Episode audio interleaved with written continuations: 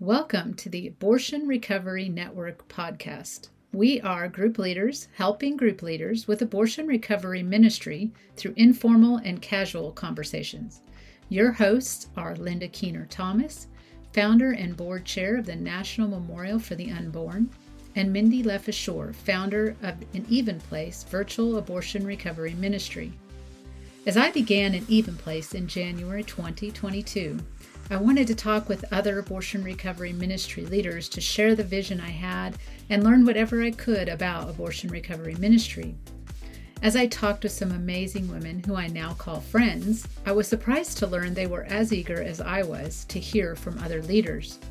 An idea was birthed to start a podcast of leaders, by leaders, for leaders from all over to share experiences, ideas, challenges, joys, and learn from one another while doing your laundry, cooking your dinner, or driving in your car.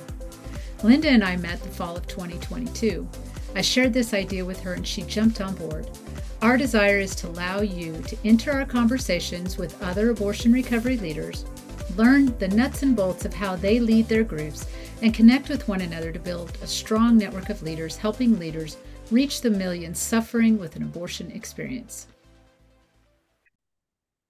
Hello, everybody. So, we are here today with the Abortion Recovery Network again, and uh, Linda Keener Thomas and I are hosting today, and we have as a guest Robin Fuller. We are going to be talking about burnout, how to avoid it, what are the signs of it, and just kind of get her take on this. She's been um, in the pregnancy center world and has been coaching for a while. And I'm going to turn it over to you in just a minute, Robin, to kind of just tell us a little bit more about your background and how you got here.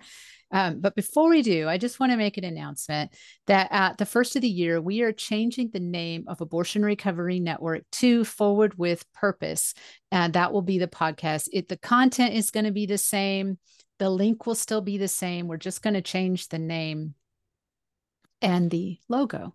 So um, we are bringing this under uh, forward with purpose coaching which is something that i have started doing which i'm so excited to have a robin on um, because hopefully sometime we can talk more about that for everybody.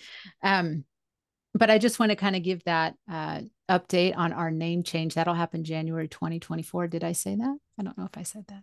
So, uh, Linda, just give us a quick update what's happening with the virtual memorial at the National Memorial for the Unborn and any other exciting things that you guys are embarking on. Great, thank you, Mindy. And this has been so much fun to to get to interview um, the leaders and and those that are out there doing the front lines work and in casual conversation, as Mindy always says. Mm-hmm. And um, yes, I'm I'm on the board of the National Memorial for the Unborn, and um, we are in the process, as Mindy said, of doing a virtual wall in addition to the 50 foot granite wall um, with over 3,000 names on it um, in Chattanooga, Tennessee. Uh, the names are from all over the country and even several other countries. Um, and it's it's on the very ground that um, was an abortion clinic for 18 years. The, the innocent blood of 36,000 babies was shed on the very ground where the wall is. So it's a very, um, we believe, redeemed and sacred place but we want to take it to more people because as you read the names, it's powerful. Uh, it, it, it puts a face on abortion that, that most people don't think about. It shows the grief, it shows the healing, um, and it shows the dignity of these children and that people are mourning them. So, anyway, the virtual wall will be coming out in 24, um, and we invite anyone that has lost children to abortion to be a part of that. So that's our big project right now. That's beautiful. How about with an even place? Um, oh gosh, well, we're getting ready to go into our season of break. So um, we just finished up. We had a really good uh, year um, ministering to women with abortion recovery. I have uh, been able to coach some women through um, the pregnancy centers and uh, just been really exciting to see what God is doing. But I want to give you listeners just one, a, a, little bit of a taste of what we're going to have next year for our uh, guests. We're going to have Serena Dyksen back on. We're going to have Sarah Hamilton on. She's going to be talking about workshops that can be done post abortion recovery to kind of keep those um, relationships going and help these women further. We're going to have Steve Siler on from Music for the Soul. And if you aren't familiar with Music for the Soul, I think you're going to really enjoy this podcast and how we can use this kind of music written specifically for certain kinds of trauma, abortion being one of them. Um, we're going to have Sarah Loy back on. Um, Jill Marquis is going to come back on. We have a friend of mine named Adriana Camp coming on. She's going to be talking about how she does her memorials. It's very sweet. Um, and we're just we're have in the lineup, which I hope now, if any of these people are listening and they're not on yet, then this is a um, a good plug for them when I get in contact with them. But Bob Hershey's going to come on talk about men and abortion. Um, we want to have Amy Garner on also talking about men and abortion. And if that piques your interest, why we're having a woman on, it should because she is ministering to more men than women right now in abortion recovery. So we want to have her on to talk about that and maybe open up some ideas for us as women to help um, reach these men so that they can be raised up and they can go forward. But we have about 13 other amazing leaders. Terry Baxter from H3 Helpline is coming on. Renee Kitchen from If Not for Grace is coming on. We have a lot of amazing leaders. And then Lisa Davis from Deeper Still as well is going to be coming on. And um, it's going to be a good year. We're already uh, scheduled out into later next year. So I'm really, really excited. If you are listening and you are getting anything from this podcast, please hit the subscribe button and um, please contact me. Let me know if there is something that you want to hear about, um, that you want to learn about. Maybe you want to come on and talk about. Um, we would love to have you. This is for all of us as leaders. Linda and I aren't doing this because we know what we're doing. We're doing this because we want to learn, and we just thought we'd invite y'all into the conversation. So, um, now, I want to get to our guest. She's been sitting there waiting very patiently, the beautiful smile on her face. So, Robin, just tell us a little bit about how you got here and um, about your coaching. Well, thank you guys so much for having me on. And I hope that uh, my story can be an inspiration for some. I have a pretty crazy story. At the age of 20, I got kicked out of a prestigious Christian university for being pregnant. And within a week, I found myself at an abortion clinic having an abortion to try to cover up my sin. Uh, it was devastating, and that experience really led me down a pretty dark path. Yet God was always faithful to me. Fast forward five years, I'm uh, 25 years old, and I'm in a failing marriage separated from my ex-husband hoping for reconciliation. And god had had told me that i was called to work with women and help heal their hurts but i was still surprised when he handpicked me to be the director of my first pregnancy center at the tender age of 25 i had no idea what i was doing but there were some precious social workers at this particular pregnancy center who helped me heal from that abortion I had had and not only that, but God gave me an incredible gift. And I don't have time to go into the whole story here, but gave me an incredible gift of meeting my son I had aborted through a vision. We had a full conversation. He told me how much he loved me, how he forgave me, and that he hoped, couldn't wait to see me someday. And his name is Daniel James, and I think of him every day. And my story, what's so crazy about it is I was still separated from my ex husband when I met Steve. Steve was fun, so much fun that we found ourselves after hours in the pregnancy center taking a pregnancy test, and it was positive. So, abortion this time was not an option. So, I prepared to resign, knowing the board would fire me, just as that college had kicked me out, right? So, I'm still married, and now I'm pregnant with another man's child. So I went to that board meeting in October of 1990, ready to resign. But those precious people looked at me and they said, Robin, you're the reason we exist. Not only can you stay in the job, but we're going to support you. And the board chairman is the only one at that meeting who didn't say a word. But two days later, I got a card in the mail from him saying, Robin, I know your parents live far away and I would love to be a father to you and a grandfather to your child. So, talk about grace. That wow. pregnancy was my final all in with the Lord. And from that day forward, I chose to live for Him 100%. Steve and I got married uh, six days before our oldest son was born, and we've been married for almost 33 years now. And I went on to be the director of two additional pregnancy centers for more than 23 years. And I personally know of lives saved, through my time in ministry, and it's such a blessing.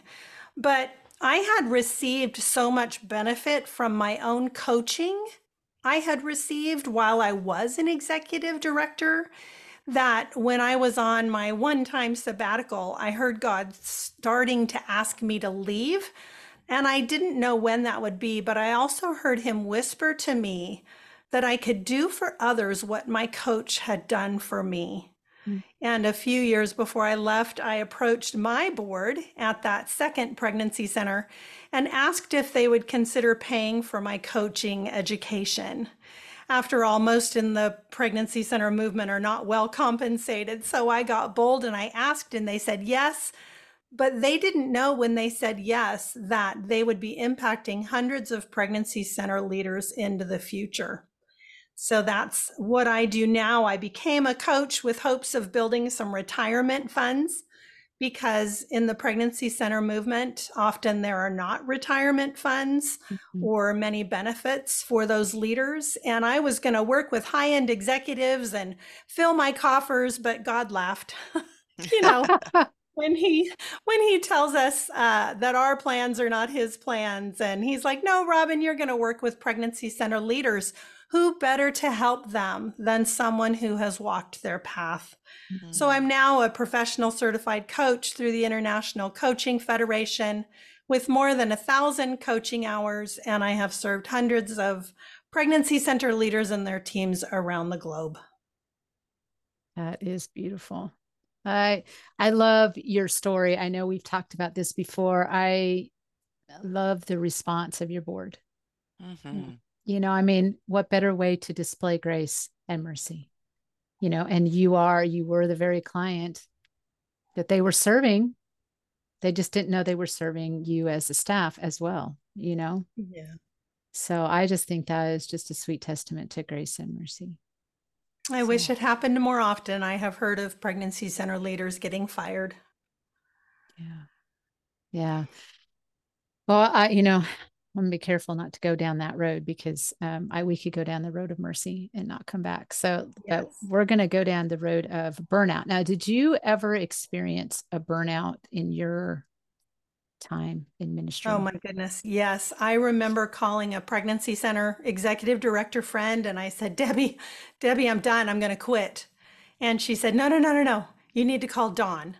Uh, Dawn was my first coach and um, so she is the one who connected me with him through that coaching experience that basically saved me from from quitting and walking away from a ministry God had called me to. Wow. So for you, what would how would you define burnout? Well, so burnout is just really prolonged stress and frustration that goes on for a really long time. So, um, burnout typically begins with compassion fatigue. So, compassion fatigue is that the definition is um, physical and mental exhaustion and emotional withdrawal experienced by those who care for sick or traumatized people over an extended period.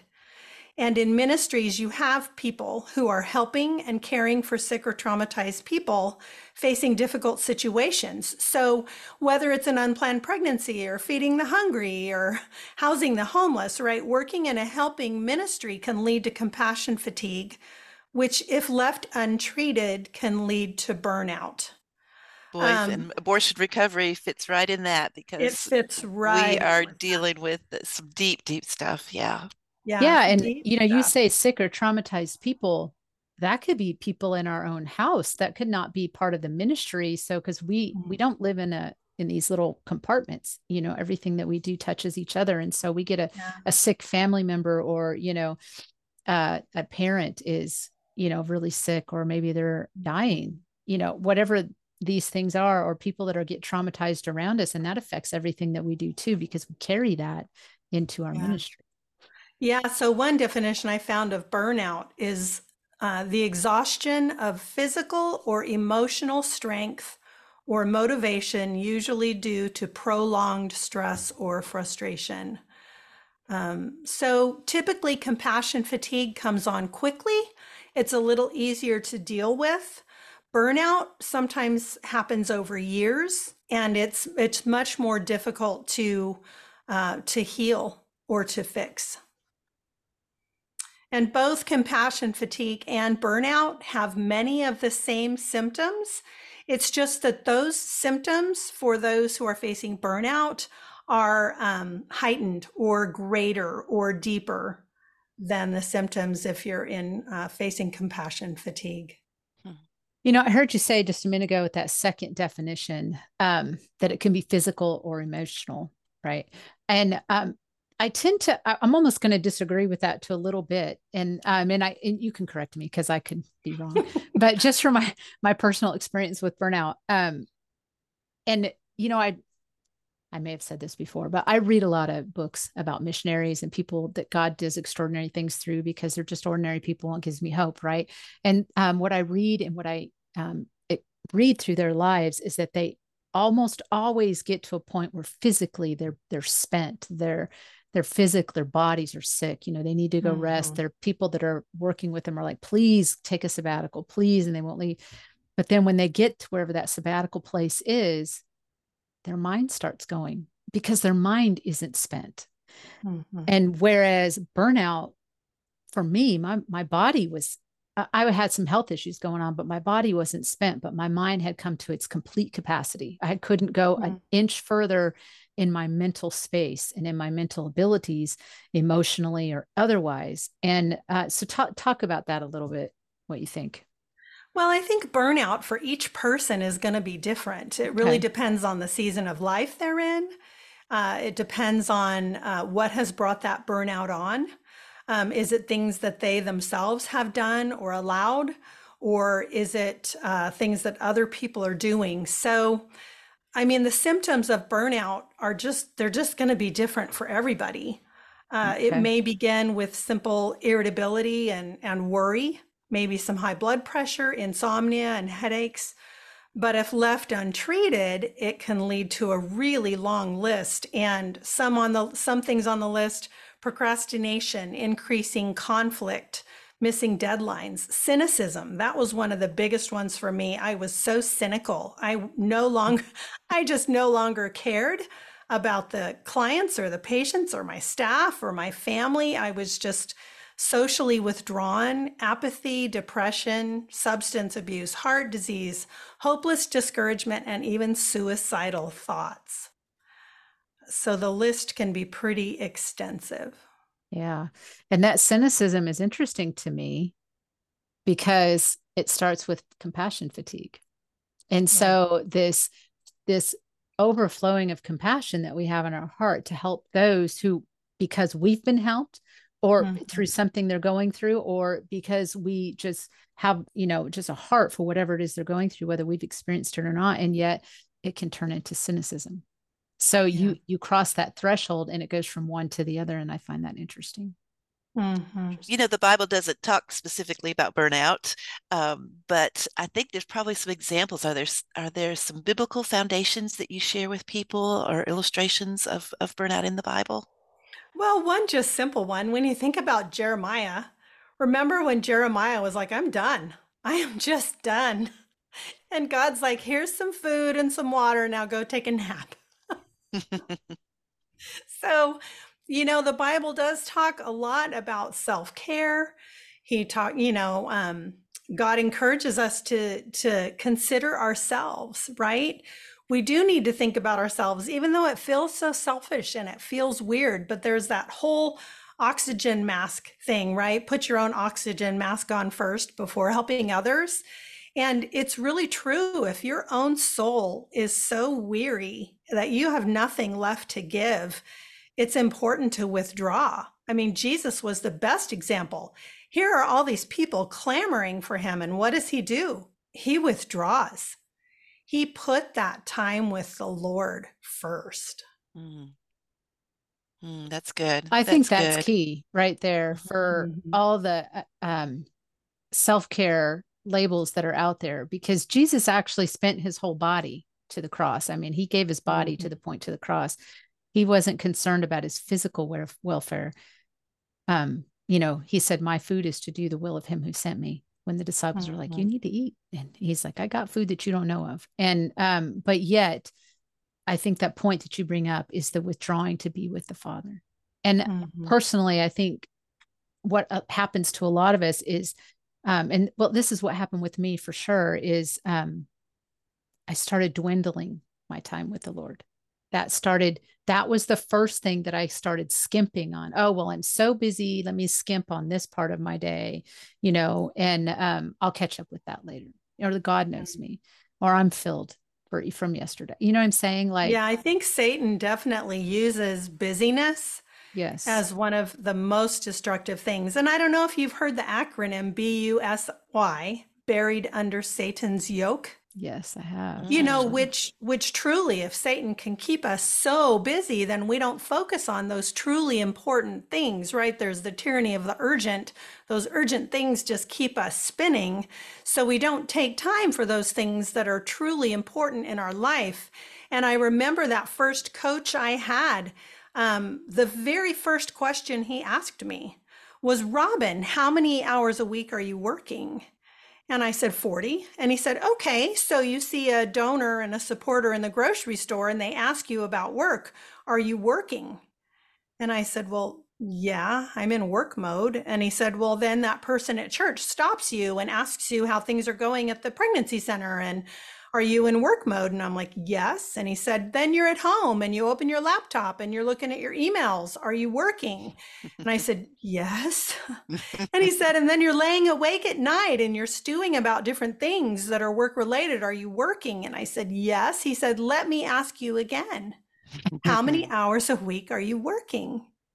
And when I got honest with myself, it was more like 70 to 80.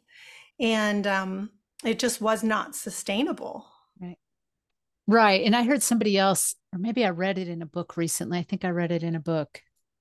I wish I would have gotten that book out. I wasn't thinking about it. A great book, actually. And they were talking about how we have boundaries that are just a part of this world. We have time boundaries, we have physical boundaries, we have the need to sleep. That's a boundary. We can't stay up forever. We have the need to eat. You know, these are these things that we've been constrained to that are mm-hmm. just the things that we have to do to keep our body going right and um so yeah so working 70 i guess that's my point is working 70 to 80 hours a week is is not sustainable when mm-hmm. but what is how does that look practically in our lives because there's going to be seasons where we might have to do that how do we know when to stop hmm. Well, as I worked with my coach, he really started asking me things, and they were pretty deep questions. I didn't have an easy answer. I had to go really ponder things like what things in your life are, what is life giving to you? What brings you life? What brings you joy? And I had to really go think about that together with the Lord. What are those things? And then he, you know, turned it around. What are those things that are draining the life out of you? And then we began on a path. He would also ask difficult questions like, okay, um, how would you like to look different as a leader a year from now? And then we started um, laying out a path of how to get there. One of the things that I've done for over 17 years is I take a personal retreat every year. It is me, God, my Bible, and my journal. Nobody else for two nights and three days. And I go with intentionality and with a purpose. I, uh, together with the Lord, how am I really doing, God? How am I really doing with you? Are the fruits of the Spirit evident in my life? And I go through every one of those fruits. Am I really being gentle? Um, mm. what is, am I being good? So when you really take the time to think about that and, you know, come up with an example, where can you see that? And then kind of on the flip side, what, what am I, where am I kind of floundering? What's not going so well? So it takes a, there's a painful element to coaching, right? because it's getting uh, real before the Lord and before your coach and taking all those masks off and uh, just really being comfortable to be with yourself and who you are and trying to become more like like Jesus. Yeah. So, and just just to keep on that track for just one minute on the retreat track, because I think that's really good, and I think hopefully our listeners are grabbing hold of that and saying, "Wait a minute, maybe I could do this." So you get to the retreat and you're going through these questions. What, um, when you when you leave, what are you leaving with? What's what's the outcome going to be when you get home? Well, I have a I have a two-part thing that I do in my retreat, but I want to say first of all, I have a couple of friends who have told me I could never be alone with all those mm. voices in my head. Yeah. It's true. And I'm like those voices in your head are you. Mm-hmm. Some of those voices either need to be shut down because they're lies from the enemy, mm-hmm. or you need to learn to be able to hear God's spoken truth over who you are. It's who you are, right? So that grieves me when I hear people say that, uh, that they're afraid to be alone. But now I, so my vision, the last retreat I took, which was just last month, I saw God with the biggest smile on his face at the, the Airbnb where I rented. He couldn't wait for me to get there.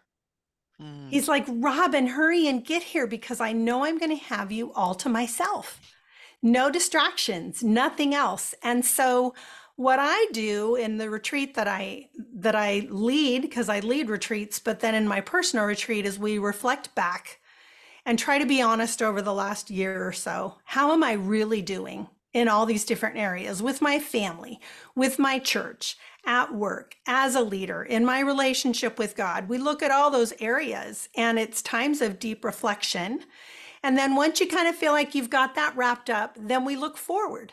Okay, God, let's look forward to the next year. And how am I hoping things will be different? What do you want me to do? So, for a simple example, one year I was feeling very uh, lonely. I didn't feel like I had very many female friendships. So I heard God ask me, Who do you want to be friends with? And so I identified three women, and God said, Okay, text them, pray for them, and try to get together with them, right? Pretty simple. One of them was kind of walking away from the Lord. So that kind of ended. The second one moved. But the third one, um, her husband was dealing with a cancer battle, and everybody in their lives had backed out. And so when I connected with her, it became a beautiful friendship, and we're still friends to this day. So there's goals, there's objectives, there's there's things so when I come back, I kind of have a plan. And it got so important in my life that even my pregnancy center staff would look at me sometimes and say, "Robin, isn't it time for your personal retreat?" You're getting a little bit edgy. You're getting a little oh. bit, you know, there's a sharpness to you because when I came back, I had that gentleness. I had that confidence. I had that joy. I had that renewed relationship with God. And sometimes I just took a nap. Yeah. Because it was what I needed. You know what? I I'm just thinking about how um, the relationship between you and your staff, it was so good that they felt safe to come to their boss and say, Hey, uh, it's time for your retreat. well, and when they first when they first heard about it, they were jealous and even my husband was like, What? You're going to go on a vacation without me? But even he now is like, Oh, it's time for your personal retreat. Okay, I'll be praying for you.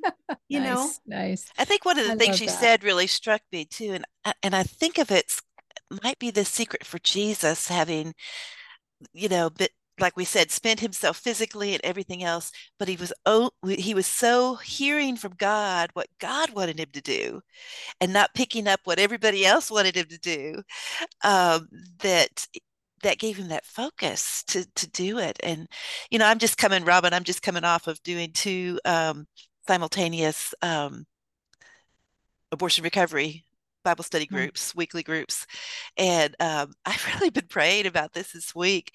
You know, it's it's like, and what you were saying about the time, you know, include in that list the time you spent praying for these women and carrying their mm-hmm. loads you know that that takes that to over 80 hours a week because they're you know while you're in these groups you are carrying um, and and lifting them before the throne constantly which is what we're supposed to do but how do we do that with passion and in prayer and not carry the weight. Are you understanding the difference? Yeah, you know, to you be know, doing this without personally and emotionally carrying it, but leaving it in God's hands. Where's the balance there? Well, I had one of my staff members came up with a phrase. You know, in the pregnancy center world, there is this pressure to save a life, right? And if I don't save a life, I have failed. And I had one client recently um, who said that she needed to be available 24 7 because what if that woman called at that moment of her need? And I just asked a question. I said, Who made you savior? Because God is the one who saves the lives. We don't. Mhm. God is the one who brings the healing.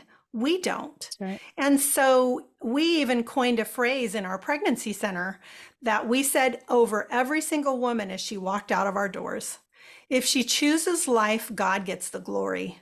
If she chooses abortion, God gets the pain. Mm. It is not ours to hold. And great, God, great yeah. God can connect with a woman in the middle of the night and she will choose life for her baby. That has nothing to do with us. But for some reason, when it comes to abortion or the healing of women who have had abortions, we carry it so deeply, um, unintentionally sometimes, but unnecessarily as Mhm. well. A hundred percent agree with that. And you know, I um, have learned to not carry it as much. I don't think that I. I think that I still do, but not like some people do. Because I can remember when I was at the pregnancy center, a gal walked out, you know, undecided, and they were just on the floor, basically, in my estimation, distraught over this decision. And I'm like, what can we do? And I almost felt cold hearted. So I wonder if there is an element of, well, if I don't if I don't show and display this emotion, then somehow I'm cold hearted and I'm not caring, which is not true. Mhm. Well, true. and you know, one simple thing I learned when I was hmm. pregnant all those years ago in that very difficult pregnancy with my sin ever before me, mm-hmm. right? You can't hide pregnancy. Right. So I wondered what all those people were thinking. Here I am in a very difficult situation, and I'm the leader of a Christian ministry. So when I was worried about what people thought about me, it was like God took his my face in his hands, almost like a horse with blinders on when they're in a race. And he said, Robin, you just look at me. As long as you and I are good, you're good. Don't worry about anything those people those people think. yeah. Mm. And so ultimately each one of us reports to God. Yeah. To to please him in what we do. That's so Um, good. Yeah. Robin, I think we could probably talk for a really long time. Um, but pro- what I'd like to do is just spend the last few minutes. Gonna, I want to go back to the whole burnout. I would like to just, I know you said the symptoms are different for each person, and it can be different from compassion fatigue to burnout, and burnout never looks the same. So, what are some indicators that we can be identifying in our own self, or what are some questions we need to be asking our own self? Mhm. Well, I have, I'll give you eight ideas to help you avoid burnout. How about that? That's a good idea. Um, and I would say if you really feel like you're dealing with burnout, it's not something you can handle alone. okay. So if you're in true burnout, you may need to connect with a, a therapist, a coach, a pastor, a spiritual director. Um, but it's generally not something you can heal on your own because you have huge blind spots. You might not even really be able to see how you got there. Um, but the first one is leave work at work. Um, I got a desktop computer and stopped bringing my laptop to and from. I took my work email off my phone. I could get to it, but I had to ask myself if I really wanted to do that. And I trained the board and staff to not contact me after hours unless it's an emergency. So you have to learn to leave work at work. Um, Can we stop second- right there for that Yeah. real quick? I want to make Yeah. a comment on that because I think that that is, I'm so glad you brought that up. Because Mm-hmm. with the advent of texting and our cell phones and all this access that we have, we somehow feel like we have to be Mhm. available. And there's a pressure that All I think we put on ourselves. And so when we say, you know what, I'm no longer available at this time, I think internally we feel like we're somehow not measuring up. We're not doing enough work. We're not being mm-hmm. compassionate enough. We're not being loving by making ourselves available 24 hours a day. We have to be available on the weekends and on the evenings. And That wasn't the case so many years ago before the before cell phones and texting and e- even before email. We had to come home and we were done. People yeah. didn't have our home phone numbers. It wasn't like, well, let me just yeah. call her at home, even if she's in the middle of dinner. But now it's like I can text while I'm in the middle of dinner and nobody will even know it. You know, and or we I have to trust that God is big enough. Yes. Ooh, to yes. Handle, to handle them all, right? Yeah. Yes. Thank you. That was um go ahead. so number 2 is establish and keep firm boundaries. You must learn to say no. Mm-hmm. Uh, and you must learn to put what is most important above those urgent things.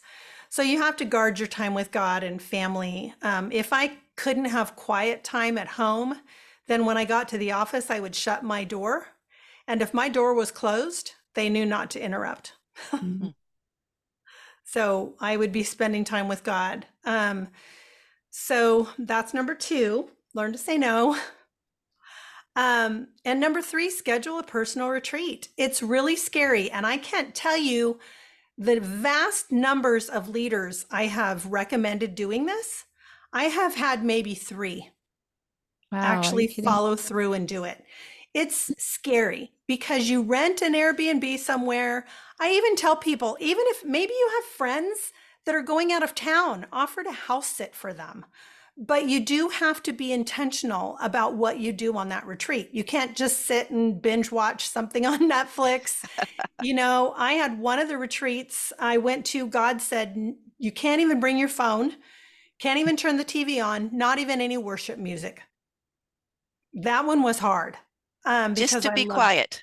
Just, just to, to, get quiet. quiet before. And, and that, that is, is, hard to do. Well, and it's that hard. is scary because now what's inside all those voices you were talking about now we have to listen mm. and yeah. um, i want to ask you a question on that before you move on on scheduling a personal retreat if somebody is listening and they're like okay i get it now what do i do again when i'm there can they contact you to kind of get maybe a, a loose agenda or Ab- just absolutely okay. they can contact me and okay. um, i would be more than happy to share my personal retreat agenda stuff that I do, but generally the first night I just do something fun like I watch Pride and Prejudice every year.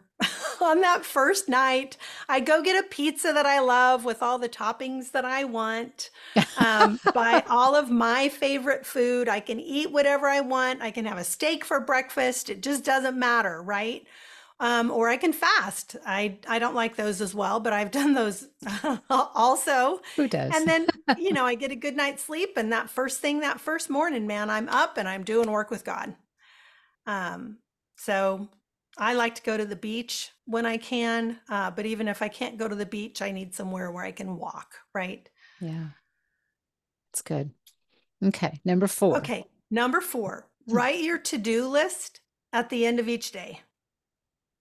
So you know you've captured it for the next. So you don't have to keep pondering all those things. It's just a very simple thing that just takes five minutes, but it's like I'm going to close the door to work. But here's where I was. This is what I, where I need to start the next morning. Very simple thing, but it can be really helpful. Now, I love that um, because I think that we need to do and practice that. Um, fortunately, unfortunately for me, and I'll just throw this out there because I think other people uh, might think this way too. I forget and it's like I have delayed remembering. And so it's when I wake up and I'm like, oh my gosh, you know, I rarely wake up in the middle of the night with something like that. It happened just the other night. And I was like, I better get up and write that down now. I got made a note, went back to bed and I was able to sleep. But um, normally it's in the morning, right before I do my quiet time. I'm looking over my day and I'm remembering, oh, I, ta- I forgot about this and this and what didn't I do yesterday? And I kind of get it all done. And then I sit down with my quiet time. So that's but i love that you at least pick a time i think that's the most important thing is pick a time when you can make sure you've got your whole day you know figured out for the most part and mm-hmm. keep do you recommend keeping a notebook when you are um, doing your quiet time to yes. write down yeah notes? absolutely okay. i had a i had a work bible just a blank journal that was my brain for work yes yes yeah so if i was doing my quiet time and my brain got hijacked I would yes. pull that Bible out and write write that thing down. Very good. Yeah. okay. So number 5, diet and exercise. We all know this. Eat less junk and more veggies. Mm-hmm. You know, schedule It's the time most to simple walk or thing. exercise. Any Yes. kind of movement's going to help your brain. Yes, I heard it said recently that motion is lotion for the for the joint the joints, and so it's um Yeah. really good for your joints. We're not made to sit. No. I do. I sit way too much. I do too. Yeah. Go ahead. I do too. Number six, drink more water. I Mm, don't know if you realize by the time we're thirsty, you're already dehydrated. Mm. So Yes. just need to drink more water. Number seven, focus on a good night of sleep. It's we just all know how sleep is so critical. And I'm 60. So, you know, I'm of that age where sleep is sometimes elusive for us women, but um, do whatever it takes to get that good night of sleep. Yeah. Very important. And number eight, schedule social activities that make you happy with people you love and guard those um, activities with everything you have. Uh, if you have that date night with your husband, do it. If you have the ability to spend time with your children or your grandchildren, uh, make that a priority. Uh, dinners, vacations, games, whatever Game night. but you have to um, make those priority over Yeah. work. So there's eight simple things that you can do that will help. so if somebody thinks they're in burnout, real quick, um, as our last question, do they contact a coach or should they contact a counselor? Is coaching sometimes okay for people in burnout? Um, coaching was okay for me in burnout. I had a Christian coach. Um, he had dealt with it before. So, you know, he knew how to work through that. Mhm. Um, I know for me as a coach, uh, there have been people I have talked with, and I'm like, no, you need to contact a counselor. okay. Okay. know, I Yeah. know I know enough how to identify that. I have my degree in social work. Um, and I had a lady who came to one of my retreats that I lead for executive directors of pregnancy centers. And I was like, Sister, you need to go find a counselor. And she did. And she thanked me profusely later. She said that was really what I needed. That's awesome. Yeah, you know, when I was in burnout and as a as a closing story, I laid on my bed in a fetal position and cried for a week and said, "Lord, take my life." Now, I wasn't going to kill Mm. myself, but I certainly didn't want to keep going, and I questioned everything. I didn't even think I was saved. Like, Dor, am I even really saved? Have I ever heard from you? These are the questions Mm. going through my mind. Why is this happening? and I did start seeing a counselor. This is the only thing I knew to do. I didn't even know coaching existed at the time, um, which I know it's been around for a long time. And but as I look back on it, I really didn't need a counselor. I needed somebody to help me see the truth. That's all I needed is help me guide me to the truth through that good question answering process because mm. or question asking process which is what coaches do is they ask really thoughtful questions to help you dig deep into things that you already know to be true and help you Yeah. You know, and Lord. coaching is, they say coaching is really a facilitated monologue. yeah Most people know what they need to do, they're just Right. not doing it. right So or they want coach to can yeah they don't want to think they don't want to think about it. yes. Sorry robin i'm in- interrupting you. Oh no, that's okay. We're we're just talking over each other. It's all we are. Well i have enjoyed having you on. I've i enjoyed the conversations we've had up to this point and um i feel like um we could sit down and connect over coffee or tea any day. It's just you're on the on the other coast and i'm almost on the other coast so it's not going to happen right now.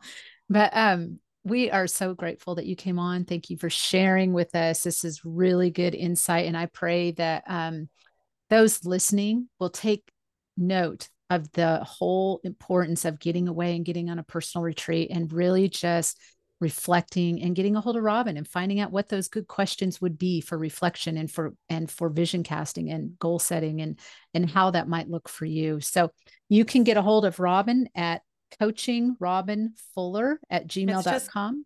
Coach Robin Fuller. Oh, forgive me. I don't know why I have coaching on there. Coach Robin Fuller at gmail.com. Robin with an I. Okay. And that makes a lot more sense. Okay. And I'm going to have that in the show notes um, as well. So, Robin, thank you for today. You are so welcome. And my website, if anybody's interested, is just robinfuller.coach. Oh, okay. So it's not Bloom Coaching. Nope, it's robinfuller.coach. All right. Perfect. Thank you so much, and thank you for sharing your story and your your vulnerability. And um, I just in awe of how God is using you um, across the country. So thank mm-hmm. you. Yes. Thank you both so much.